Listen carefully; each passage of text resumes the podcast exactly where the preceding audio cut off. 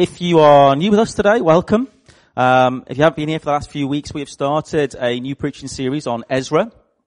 Uh, and I just wanted to give you a quick recap uh, about what this is, the context of Ezra. Um, I hope those who've heard it are enjoying it. Um, but just to let you know what has happened, where, where we're at with Ezra. Essentially, uh, the, Israel, the Israelites, the nation there, had been captured. So they'd been taken into captivity uh, by the reigning power of the day. That was Babylon. And um, God actually said He allowed them to be captured because they continued to disobey him time after time. They were worshipping foreign gods. They weren't looking after the poor. They weren't looking after those who needed looking after. And, um, and they were also not relying on him. They were making pacts with uh, other governments uh, when God had said, trust me. And God essentially said, listen, I'm going to come. I'm going to allow the Babylons to take you into captivity. And so what we have here is a situation where the nation, this small nation actually, has been taken into captivity in Babylon.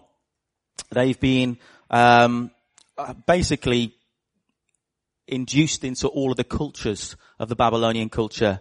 And um, what's now happened as we hit Ezra is that uh, God had made a promise that He would bring them back to Jerusalem, bring, bring them back to where they originally were. And that has started to happen. So we've seen the revival of a nation. So Matt preached on chapter one as God turned the heart of the king there. And the king actually said, I want you guys to go back. I'm actually going to provide all the resources for you to go back and to rebuild. And so in Ezra, we actually see two different sets of groups of people going back from Babylon, and they're going back in quite large numbers. And actually in Ezra, this, the largest group of um, the Israelite nation go back to Jerusalem. And they've been called to rebuild the temple. Okay? And the temple in Jewish history is so important. It's the centerpiece. It's actually where Yahweh lives. It's where God lives and it's where they worship. And so this for them is the fun, foundational priority of the nation. That actually what separates them from all other nations is that they have been chosen by the God of Yahweh. They're His nation. And so they have come back to rebuild. It's, it's totally destroyed. They've come back to rebuild the temple. And that's a bit like us now, actually, as a church, our centerpiece is about worship to God, our love and our heart for Him. Okay? And their first, their first thing they want to do, their first foundations is to rebuild that. And we saw Chris, um, last week finish on chapter three, where they have just laid the foundations. And we saw a few different reactions to that. We saw the old generation weeping, maybe over the fact that actually this wasn't the same as what they remembered, wasn't as big, it wasn't as vast, and there's some disappointment there, and we saw the younger generation just really excited. They're on this new adventure. Okay? And everything's been very exciting up to now in chapter three. You know, they've been called, God's turned a king's heart, they've been given what they've needed, and they have ventured in and started rebuilding. And then we hit chapter four. And there's a sharp turn here. Okay? This is dark times. And what we find is that they face opposition. I guess that's what can often happen, isn't it, as we go through life, as we follow God's call. We see some victories. And actually it's on the back of big victories, you know, they've just finished this foundation, opposition comes. And um, what's interesting is in our life group we're going through studying Nehemiah. And um, we have just hit chapter four of Nehemiah. So you've got chapter four of Ezra, chapter four of Nehemiah, and both of these chapters are about opposition that the nation faces. So in Nehemiah, what actually, actually happens is another group of people come back. Nehemiah has been called to rebuild the walls around the city. So actually, by the end of Ezra, they built the temple. But the city is not a safe place. It's a vulnerable place. And actually, they are so open to attack. And God moves Nehemiah's heart and says, listen, I want you to go and I want you to rebuild the walls around this city because city should be a place of protection, of safety. And, um, and these walls were vast walls that would keep armies out. So we see again in Nehemiah chapter 4 this um, immense attack that the people come under. And um, I guess just thinking about that, there's one thing we can say when we carry out God's purposes and plans. When we look at both of these stories and we see that the nation responding in obedience, actually what happens is I think sometimes we think, will we come under attack? And actually we can, we can read from both of these stories and when we look at the Bible, this isn't a question of will we come under attack? It's when will we come under attack? Okay? And I'm, I'm not trying to be melodramatic this morning when I talk about that. Actually, as a church, we have even seen it, haven't we? Where we have come under attack. Where we've been attacked, I think, from a health perspective. Okay? We've seen, uh, we've seen lots of health situations flare up in our church in short periods of time when we feel like we're taking ground in the kingdom. When we feel like we're following God's call to build a city here in Liverpool. Do you know, there are seasons in life which are just very, very hard, aren't there? Let's be honest. There are times, if I'm honest, where I'm calling out to God and I'm saying, Lord, what, what are you doing here? You know, why are you allowing this to happen? I thought you called us to this. I thought, I thought you'd called us into this area and it feels a little bit like you're not protecting us. Have you ever felt like that? Yeah? And life just feels so overwhelming with what it throws at you and you think, do you know what? I don't even know if I can keep going with what's going on. And I just wanted to tell you a little bit about when we first arrived into Liverpool, I got this clear call to come and plant a church into Liverpool. I felt it very strongly as I was praying one day in my living room. It was, it was, it was just such a clear word. And I went to my wife and I said, listen, we've been, I feel like God's calling us to church plant and it's Liverpool. She was like, no way, you know, are you, are you crazy? God's going to have to speak to me. And of course he did several times because my wife takes a few times of uh, repetition. And he did. He was so faithful. And we arrived here and it was fantastic. But lots of things happened as we arrived in this city that God had called us to. There we were feeling like we just wanted to obey God's call. And I remember this one stage as we got here, I was, um, I was still working back over in, well, beyond Leeds. It was a place called Pontefract. It was 40 minutes beyond Leeds. So I was having to leave the house at six o'clock in the morning to travel to work and I was getting back at 7.30. So I was just absolutely shattered with the time scale, with the time on the road. You know, even junction 10 of the M6 is busy at 6 o'clock in the morning. I couldn't believe it. I was like, what on earth are all these cars doing out at 6 o'clock in the morning? We got sort of a few months in and Toria found out she was pregnant. I mean, how did that happen? Wasn't particularly planned. It was another like, right, God's birthing a church plan and there's another birthing going on here. You know, leading a church plant, establishing schools and friends for children. Those were things that we were contending with. And actually when we arrived here, there was no schools for Jessica to get into. The only school she actually managed to get into was Northway School, which actually isn't too far.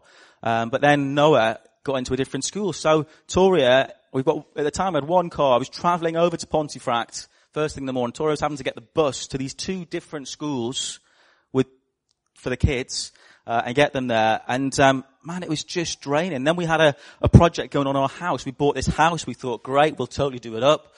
And you know, we had conflict with our builders. And at the same time, back in Leeds, there was a, a breakdown going on in the church that we were in. A breakdown within the leadership. There's a lot of pain and anger. And so it just felt like, man, Lord, what are you doing? And I remember just feeling so weary and so overwhelmed with life and um, there was partly this recognizing that we are in a spiritual battle.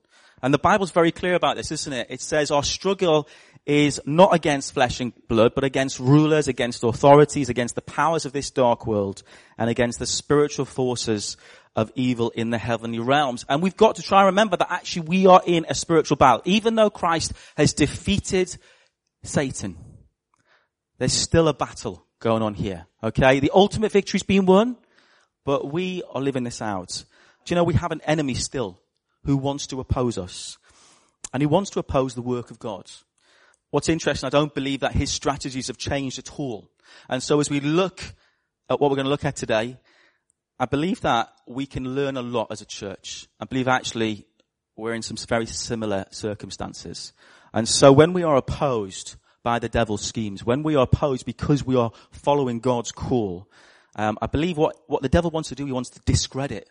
He wants to destroy. He wants to discourage and he wants to disperse. Okay, there's four D's there for you. He wants to do that in God's church. And do you know what? In this chapter of Ezra, I think it actually is quite a confusing chapter, if I'm honest, and we're not going to look at it this morning. yep, I'm just bottling it. No. Um, do you know, let me explain why in the West, we like everything to be chronological, don't we? It's very easy to follow. it makes logical sense for us. And the author here starts by speaking in the present. And then in verse 6, pretty much till the end of the chapter, he jumps about speaking about the future. Okay? So verses 6 to 23 start speaking about future events that happen or happened that the nation of Israel have come under attack. And if I'm totally honest, as you look at the chapter, there's not a lot of detail. So you find out that they are under attack. There's some things that happen, but we, the other challenge that comes with Ezra here is you get to the end of the chapter and you realize that actually the schemes that have been used caused the church or caused the nation to stop rebuilding the temple. There's a 16 year gap where they stop. Everything stops. And you don't see any of the ways that they combat the attack. And so I bottled out this morning. I want to go and look at Nehemiah chapter 4. I'm sorry for those guys in our groups because we've just studied this this week. But I think this is like a masterpiece Nehemiah chapter 4, when it comes to looking at how to stand firm, when it comes to looking at what schemes the devil uses, because we get a lot more detail as to understand what are these schemes that he uses to attack. So we're going to go through that. It's a long, it's a long chapter. Going to ask someone to come read it out. Who fancies doing that for me? Ian? Come on. You've got a great reading voice. Right. Sanballat was very angry when he learned that we were rebuilding the wall. He flew into a rage and mocked the Jews, saying in front of his friends and the Samarian army officers, What does this bunch of poor feeble Jews think they're doing? Do they think they can build the wall in a single day by just offering a few sacrifices? Do they actually think they can make something of stones from a rubbish heap and a charred one at that? Tobiah the Ammonite, who was standing beside him, remarked, that stone wall would collapse if even a fox walked along the top of it. Then I prayed, Hear us, O God, for we are being mocked. May their scoffing fall back on their own heads, and may themselves, they themselves become captives in a foreign land. Do not ignore their guilt. Do not blot out their sins, for they have provoked you to anger here in front of the builders. At last the wall was completed to half its height around the entire city, for the people had worked with enthusiasm. But when Sanballat and Tobiah and the Arabs, Ammonites and Ashdodites heard that the work was going ahead and that the gaps in the wall of Jerusalem were being repaired, they were furious. They all made plans to come and fight against Jerusalem and throw us into confusion. But we prayed to our God and guarded the city day and night to protect ourselves. Then the people of Judah began to complain. The workers are getting tired and there's so much rubble to be moved. We'll never be able to build the walls by ourselves. Meanwhile, our enemies were saying, before they know what's happening, we'll swoop down on them and kill them and end their work. The Jews who lived near the enemy came and told us again and again, they'll come from all directions and attack us. So I placed armed guards behind the lowest parts of the wall in the exposed areas. I stationed the people to stand guard by families, armed with swords, spears, and bows. Then, as I looked over the situation, I called together the nobles and the rest of the people and said to them, Don't be afraid of the enemy. Remember the Lord, who is great and glorious, and fight for your brothers, your sons, your daughters, your wives, and your homes. When our enemies heard that we knew of their plans and that God had frustrated them, we all returned to our work on the wall. But from then on, only half my men worked, while the other half stood guard with spears, shields, bows, and coats of mail. The leaders stationed themselves behind the people of Judah, who were building the wall. The laborers carried on their work with one hand supporting their load and one hand holding a weapon. All the builders had a sword belted to their side. The trumpeter stayed with me to sound the alarm. When I explain to the nobles and officials and all the people, the work is very spread out and we're widely separated from each other along the wall. When you hear the blast of the trumpet, rush to wherever it's sounding. Then our God will fight for us. We worked early and late, from sunrise to sunset, and half the men were always on guard. I also told everyone living outside the walls to stay in Jerusalem. That way they and their servants could help with guard duty at night and work during the day. During this time, none of us, not I, nor my relatives, nor my servants, nor the guards who were with me, ever took off our clothes. We carried our weapons with us at all times, even when we went for water. Thank you. So as I say, same situation here. They are not building the temple. As in Ezra's day, they're building the wall around the city. Okay? And they're being attacked. So, um, it's very similar in that way. What I'm going to do, I'm just going to look at, um, and it's going to be a whistle stop tour really, because this chapter, as you can see, is huge, and there's so much going on. Um, so I just want to touch on what are some of those things that the devil uses, what are some of those schemes that happen to us to be discerning of uh, that when attack comes. Okay, and you're going to face these in your own personal lives as God calls you to live out uh, a life for Him and live out your calling for Him, and we're going to face them on a corporate level. Okay, as a church. So there's two different circumstances that we can face these in. Um, and the first one is discouragement or ridicule. Okay, that's a that's a some of you all know that is character from The Simpsons. Aha, yeah. Um, this is what he does, and um, do you know discouragement and ridicule we see in the first three verses when Sanballat heard that we were building the wall, he became angry, was greatly incensed. He ridiculed the Jews, and in the presence of associates and the army of Samaria, he said, "What are what are these feeble Jews doing? Will they restore their wall? Will they offer sacrifices? Will they finish in a day? Can they bring the stones back to life from these heaps of rubble, burnt as they are? Tobiah the Ammonite, who was at his side, said, what are they building? Even a fox climbing upon it would break down their walls of stone. And you know, this same tactic is used in Ezra 4, okay? Um, and just to say, I, I think here in Nehemiah, this comes obviously after Ezra, I think Nehemiah has really learned something by looking at the past. Okay? So the reason I want to look at this chapter is he's learned how to keep going. Okay? They don't stop with all the opposition that they face. And they keep going. So, in Ezra we find out, um, it says, then the peoples around them set out to discourage the people of Judah. That's all we find out. They set out to discourage. We don't find what it is. We don't find how they reacted. Um, and that's one of the challenges of Ezra chapter 4. Um, so, Firstly, just thinking about the discouragement and ridicule here in this context, you know, we see it's actually done quite publicly. Okay? Um, it's in the presence of his associates, in the presence of the army of Samaria. Secondly, there was a mocking element to it, wasn't there? They were mocking their call. Are they going to restore the wall? And they're mocking their practices. They're talking about the sacrifices. Will they offer sacrifices?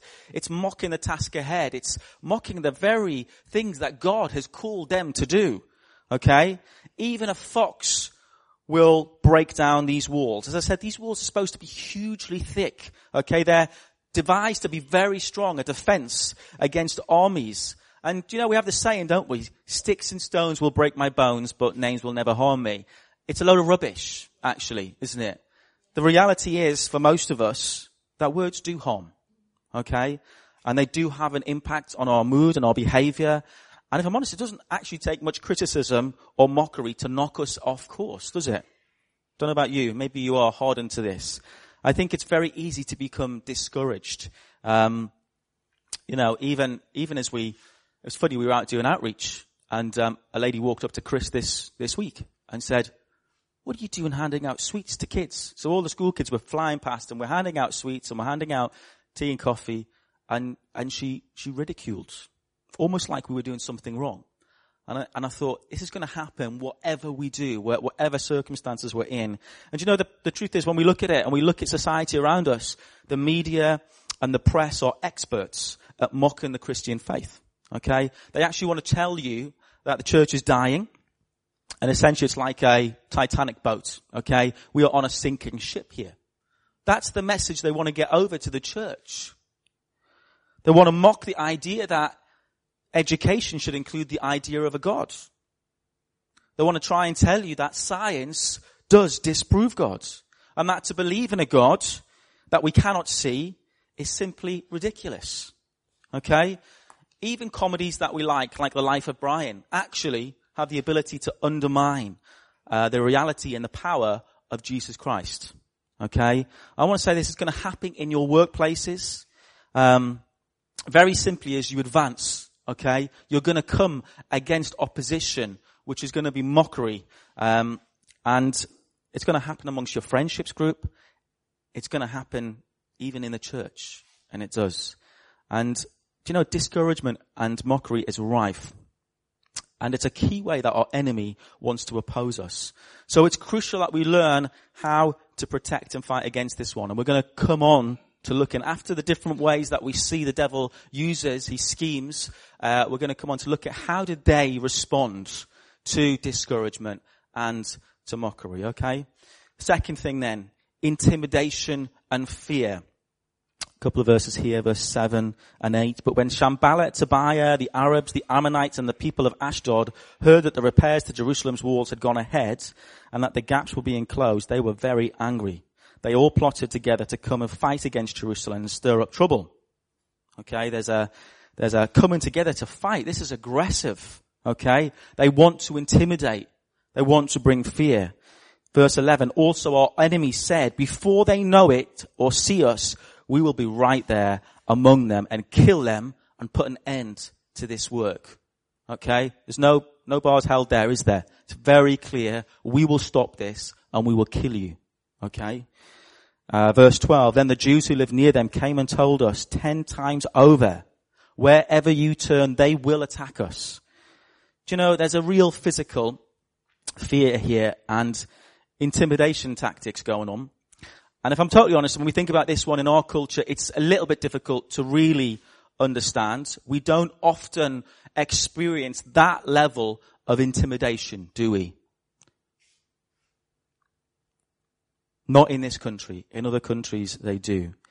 Um, but you know, I think there's something that's subtly increasing. This intimidation fear is subtly increasing across. You know, you've got the stories going on in the news, the bakers in Northern Ireland who try to stand up and live out uh, their own biblical convictions. You've got the British Airways employee who wanted to wear a cross to work and was not allowed.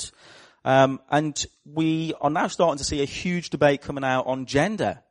Yeah, this is, this is going to be the next big thing to hit, uh, guys. Gender. And, uh, we've seen the first parents standing up, uh, hitting the headlines as they choose to remove their child from a school because what they're saying is the school allowing children to choose their gender is confusing the biblical values that they've tried to instill in their child. Okay?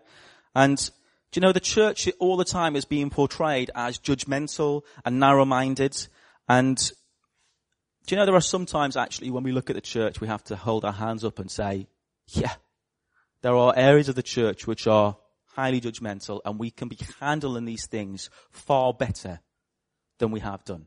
And we need to learn how to be sensitive and how to be loving. And yet at the same time we need to learn how to stand our ground. Okay? In a correct way. And um, I believe actually that there are going to be more and more issues that hit the church in the West. Okay? I believe we're going to come under more intimidation and fear. So as you're sending your kids to schools, I think um, there's going to be more issues that that face us as parents. I think in in employment and equality laws that are going to be introduced. I think there's going to be more fear and intimidation. Um, it's meant to intimidate um, about what you can say, what you can't say, what you can do, what you can't do. Um, and it's meant to silence and paralyze. I just heard yesterday from from my wife about a lady who got a job at the nursery that we send our son to, and um, somebody had asked her. She wore a four points band. Somebody had asked her about the four points band. She'd explained it, and she said, "Oh." The, the lady she explained to said, "So, so do they make do they make you have to pay when you go to your church?" And she said, "No, let me just explain again the four points." And the the boss heard again and had a massive go at her. Said, well, don't bring our personal lives in here. I don't want you talking about that. I just found this out yesterday. I was like, what? It's horrific, but there are many people facing hostility, okay, in their workplaces, and you might be in that situation as well. And um, actually, what these things are meant to do, they're meant to stop us from speaking out and proclaiming what we believe God's word actually says. It's meant to actually even make you question the authority and authenticity of the word of God. As laws are brought in and they say, how dare you have that view of this on gender? Surely you've got to be open. And, um, do you know, I think, um, the other thing, interesting thing about this passage is you see there are areas on the wall that are vulnerable and, um, they're identified. And of course, these are areas that the devil wants to have a go at. He wants to attack. He's going to actually exploit these areas. It isn't like, um, it's funny when we think about this, it isn't like the old English gentleman, okay? And you see it sometimes on the films, and they're having a fight, and there they are, it's a fisticuffs, and um, they knock one of them over, and it's like, okay, sir, up you get, and you know, or let me give you, let me give you your weapon back. I want to fight you. The devil doesn't do that, okay? He will see a vulnerable area and he will exploit it, and he will attack, okay? And um, it's just being aware. This is this is what we are facing. This is the opposition we're facing. Okay? And if we aren't fully aware of it, if we haven't opened our eyes to this fact, well, we're going to see what can happen. Thirdly, and this is the final one I'm looking at, and there are more in this passage, but I just wanted to pick up on a few. Thirdly, disbursement. Okay?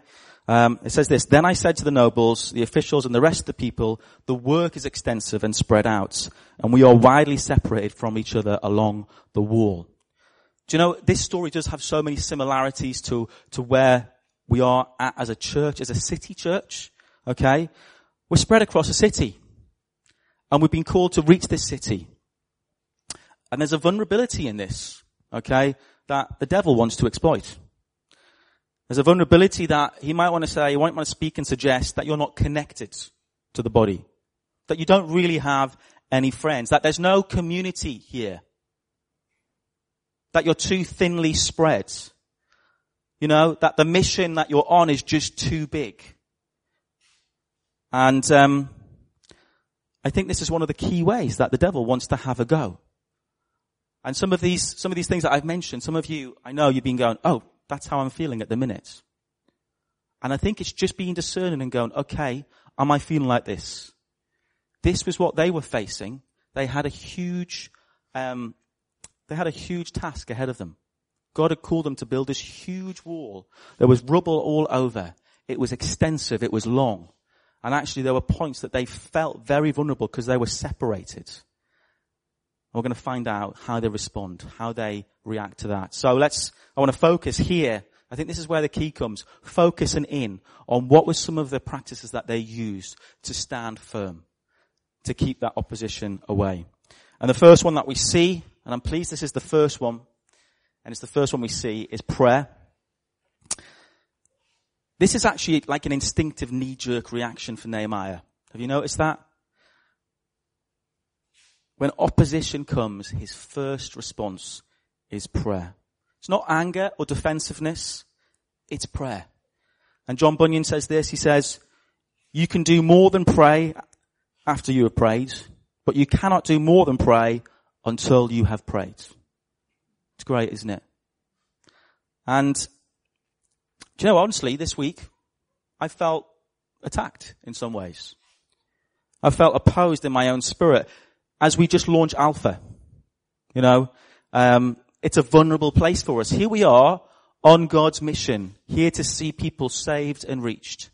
And um, and if I'm honest, my spirit's been struggling with, man, how's the Alpha going to go? Have we got everything set up? Are we going to get anyone? Is anyone going to come? Are we doing all this hard work for? And you start to start to dwell on all these thoughts that start to come. I'm pleased to say I prayed. Hallelujah. First time, no.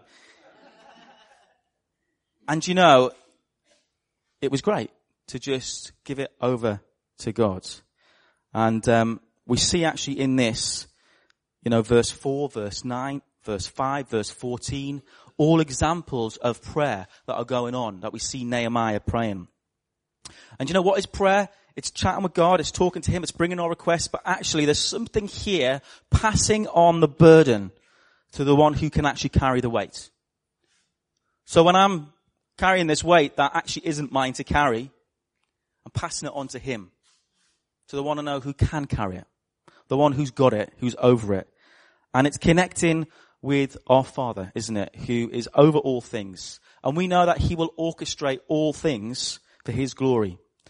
And so, we're gonna feel fear. Okay? Just like these guys were feeling fear. They were intimidated at times. Actually, that's not a, a wrong thing to feel. But how we respond in that fear is very important. Okay? Do we allow it to dwell? Do we focus on it? Do we allow it to paralyze us? Okay? When anxiety hits us and we get those feelings of loneliness or separation from people, do you know, I love to pray to the one who is able to do more than we can ask or imagine. Can I encourage you, just look at this chapter yourselves. Look at some of the prayers that Nehemiah prays. Okay? Interestingly, as you look at the first one, they're being mocked. He doesn't try to justify their efforts. Okay? He doesn't try to come back at them and go, but hold on, look at this part of the wall. Yeah. Actually, the prayer doesn't focus on their ability or gifting at all. Okay? What he actually recognizes is this task is vast. And actually without God, they cannot do it. It is, you know, and they look at it, if a fox climbed up on here, it would fall. Without God in this, they have not got a chance. He recognizes that. But when God has called them, He equips. Okay, so they come to him and they give this back to him and they say, Lord, we know that you're sovereign. We know you've called us to this. We're trusting you with it. Okay. That's why we've got our prayer meetings. It's why we have got an early morning prayer meeting. We're trying to cultivate prayer in our church. Okay. We're trying to cultivate that because actually when it comes to attack, when God calls us to move into a new building, when he calls us to a new project, when he calls us to extend our borders and we receive attack, actually, as a church, we've built up this muscle, this muscle of prayer. And we know how to stand. When ill health hits and we go, do you know what? We're going to keep praying and we're going to keep praying. We're going to pray for this skin cancer, that it's gone. That's the power of prayer. This is a weapon, guys. Second thing they do, action. Okay? This is one of the interesting differences, as I said, between Ezra 4 and Nehemiah. We see that their first instinct is prayer, but they don't stop there. Okay? And normally I want to say there's often something that happens where, well, in Ezra 4, they do get stopped. They get paralyzed and they stop for 16 years from building the temple. Okay? Actually, when it comes to action, we don't see a lot of it in Ezra 4 the people, the schemes that are being used work. But in Nehemiah, we see they've learned. We see in verse 6, so we rebuilt the wall till all of it reached half its height, for the people worked with all of their heart. It also says they posted a guard by day and night to meet the threat that was against them. Uh, another time he says, therefore I stationed some of the people behind the lowest points of the walls at the exposed places posting them by families with their swords and spears and bows. And there's other areas in there where we see they've prayed, but that isn't it. It's not like we're praying, okay, we're just going to sit back and allow God to do this.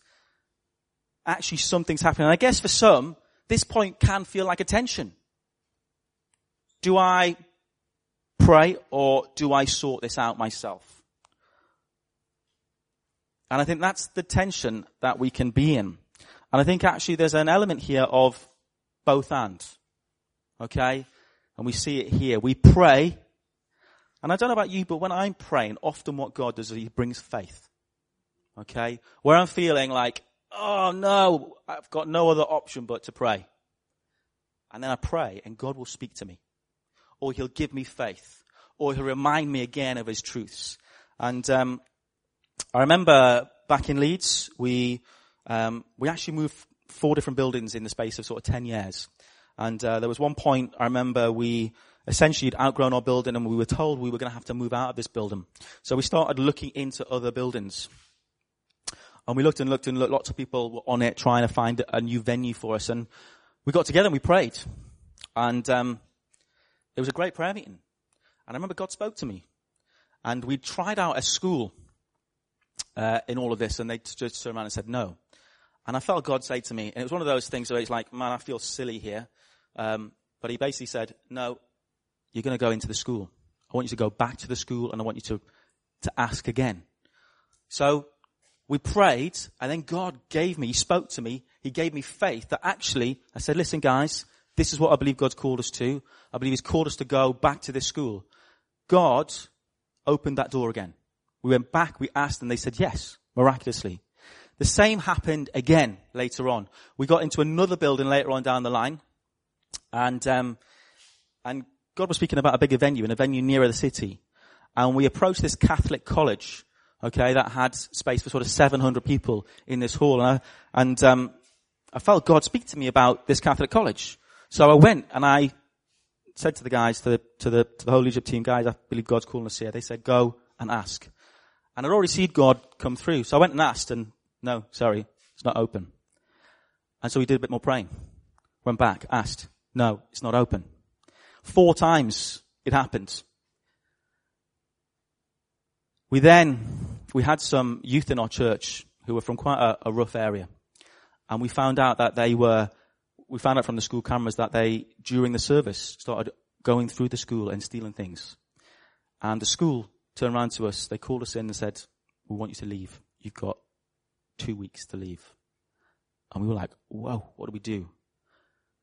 And we prayed again. I felt God say, go back again. I thought I've been back four times to this Catholic college. Went back. The head had changed. He said yes. And we moved into this building. It was phenomenal. And it's one of those things, God calls us to prayer, but He calls us to act. Often, when we pray, God calls us into things. Thirdly, family. We read there, therefore we stationed some of the people behind the lowest points of the wall at the exposed places, posting them by families. Um, another one, he says, then I said to the nobles, the officials, and the rest of the people, the work is extensive and spread out. We are widely separated from each other along the wall. Wherever you hear the sound of the trumpet, join us there. I hope you know by now the church here is a family. It's God's family. Do you know that? And you know, families are a place that should typically represent openness and safety and a place where you can be vulnerable. And as a parent, as a dad, also, um, families are a place where I want to bring protection. I want to look out and I want to provide and I think there's something interesting in this point for Nehemiah um, as we look at this story. Um, do you know he's not scared to point out the vulnerabilities in the wall, is he? Actually, he looks and he sees, and he says, "These are the vulnerable areas in our wall." And um, he then posts people by them, specifically by the vulnerable areas. And I think this is really interesting because it's the exposed areas. And I think we can apply this actually to our own personal lives and as a corporate body that actually we need to be aware where we're exposed.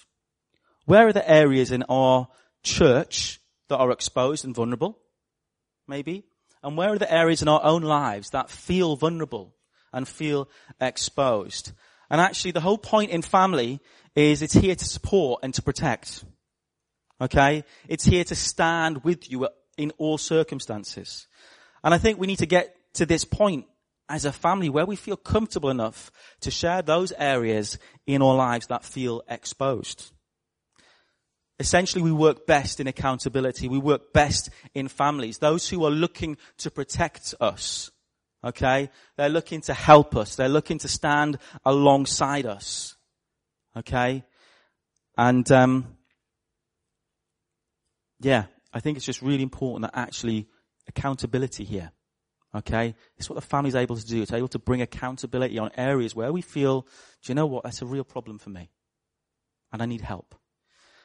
And um, that other issue of being separated out and spread out, where maybe you're feeling isolated or lonely, is solved in this very issue of family again. Okay? Actually, you see, he blows the trumpet, he brings everybody back together. And it, for me, when I read that in this passage, it echoes Hebrews 10. Do not stop meeting together. Okay? There's something here in the corporate that is highly powerful. Okay? Being a lone ranger or choosing to disconnect from God's family, do you know what? It's going to be a struggle. And I'm aware that there's so much hurt. Okay? I'm not unaware of this. There is hurt within the church. There's hurt within family life, actually, when we look across even just family life. And actually the, was hearing from Sheila today, you know, this, this idea that actually you have an argument with someone in your families in Liverpool and you disconnect. You become hostile and you don't have anything to do with them. And unfortunately, when people are hurt by the church, they tend to do the same thing. They isolate themselves. And I just want to encourage you, actually, there's something here to learn. Nehemiah is calling us to get alongside each other, to be family for each other, to protect and to look out, to be a place which is safe to expose our own vulnerabilities. Okay? Because it's meant to protect us. So if you're feeling lonely and you're feeling isolated, make sure that you make family here make sure you get opportunities to expose those areas that feel vulnerable because these are the times where you will realize this is family. They will stand with me. Okay? We've been able to show it, haven't we, in ill health, where we feel exposed when someone has, has been diagnosed. And I think we've done an amazing job at being able to stand with people in these circumstances. But I'm talking about the everyday. When you're struggling at work and you think, I just, I just feel like I'm fighting a, a losing battle here. Tell your family. We have our life groups, okay? This is an area that should feel safe to say, you know, I'm really struggling. I really need your prayer. I really need you to check up on me in the week. That would be great. Okay? Almost done. Fourth, soldiers. It says with their swords, their spears, and their bows. Okay, they've got weapons. Those who, says this, those who carried materials did their work with one hand and held a weapon in the other. And each of the builders wore his sword at his side as he worked. Automatically, when I think of this, you know, in their context, this was very real. They were holding a weapon and they were building the wall. But when we look at this, we also have the enlightenment of the New Testament, don't we? And I don't know what scripture comes to your mind, but Ephesians 6, the armor of God, comes straight to my mind as we think about what does it mean to have weaponry to be able to stand firm and to fight the fight whilst building God's kingdom. And so just thinking about some of those things, the belt of truth, you know, the breastplate of righteousness that we're to put on. You know, the devil wants to, one of the ways he wants to shame us is, is, well, is to make us feel ashamed. He wants to stop us from coming to God, your Father. And um, when we remember our right standing with God, actually that stops us from not coming to Him. The devil wants to say, no, you don't have any right standing. You don't deserve. You're dirty. You can't come. And actually, we're to put on this armor. Our right standing with God is not because of anything we've done, it's because of Him. It's Jesus. You know, the shield of faith. I always think about Troy's, I think about the shield of faith. Because actually there's something corporate here. And they get into this, they're coming up the beach, I don't remember the scene, they're coming up the beach and they've got these shields and they're doing it in this sort of turtle formation, I think it's called. And they're covering each and every person within this formation. And they're throwing these spears and it's just hitting the shields. Actually, there's something in the corporate here for us. This is a, this is a corporate weapon for us. The shield of faith. God loves faith, doesn't he? It pleases him much. And then the sword of the Spirit, which is the word of God.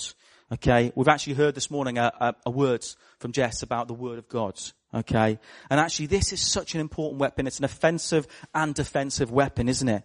And it's a sharp weapon. We're, we're here. It's a double-edged sword. And, uh, when we're intimidated not to speak, you know, because of laws, or because of this policy or what have you, or we feel like that scientists have this argument that we struggle with and we don't know how to answer the questions. Do you know the devil, he wants to twist scripture and he wants to confuse us. And you know, this weapon, we need to learn how to use this weapon. Because this weapon is the one that will stand against these arguments. And you know, we won't always have the answers. That's okay. We've got Jesus. Okay? And he actually doesn't need us to fight for him. He's got it sorted.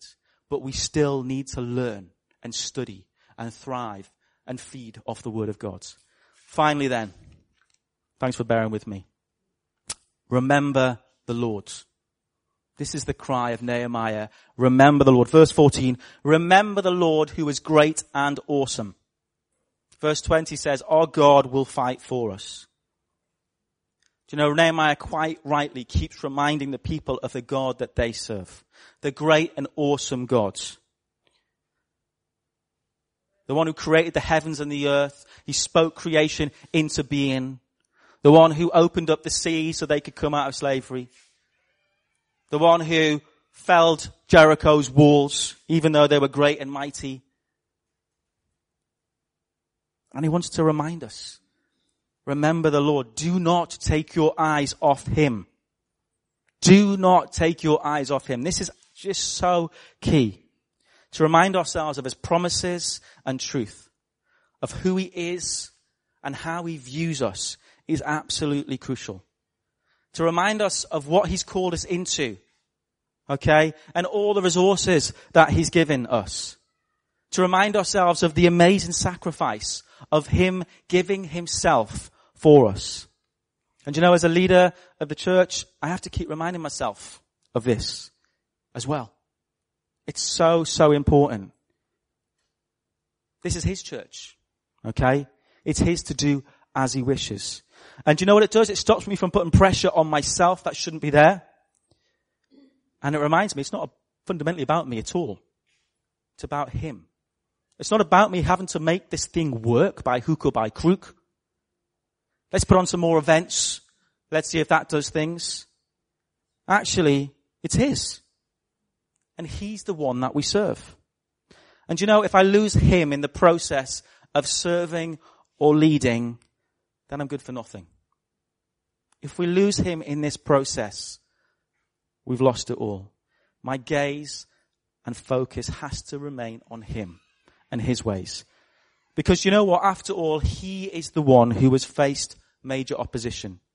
He's been there and he's faced it all. When we think about how Nehemiah responded and we look at Jesus, okay, in the desert after his baptism, he was tempted to compromise.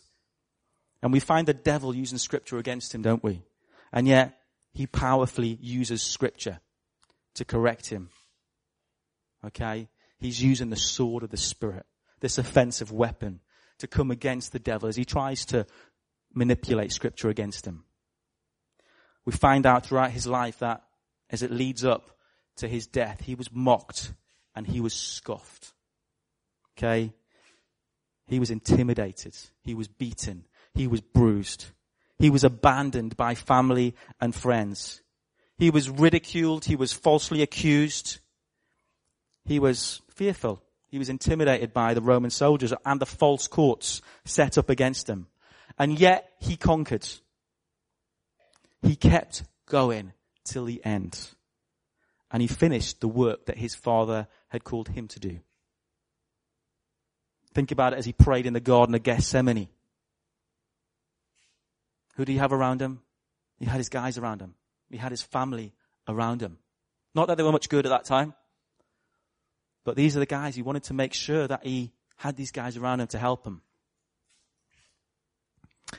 And you know, he, he chose at all points to remember his father.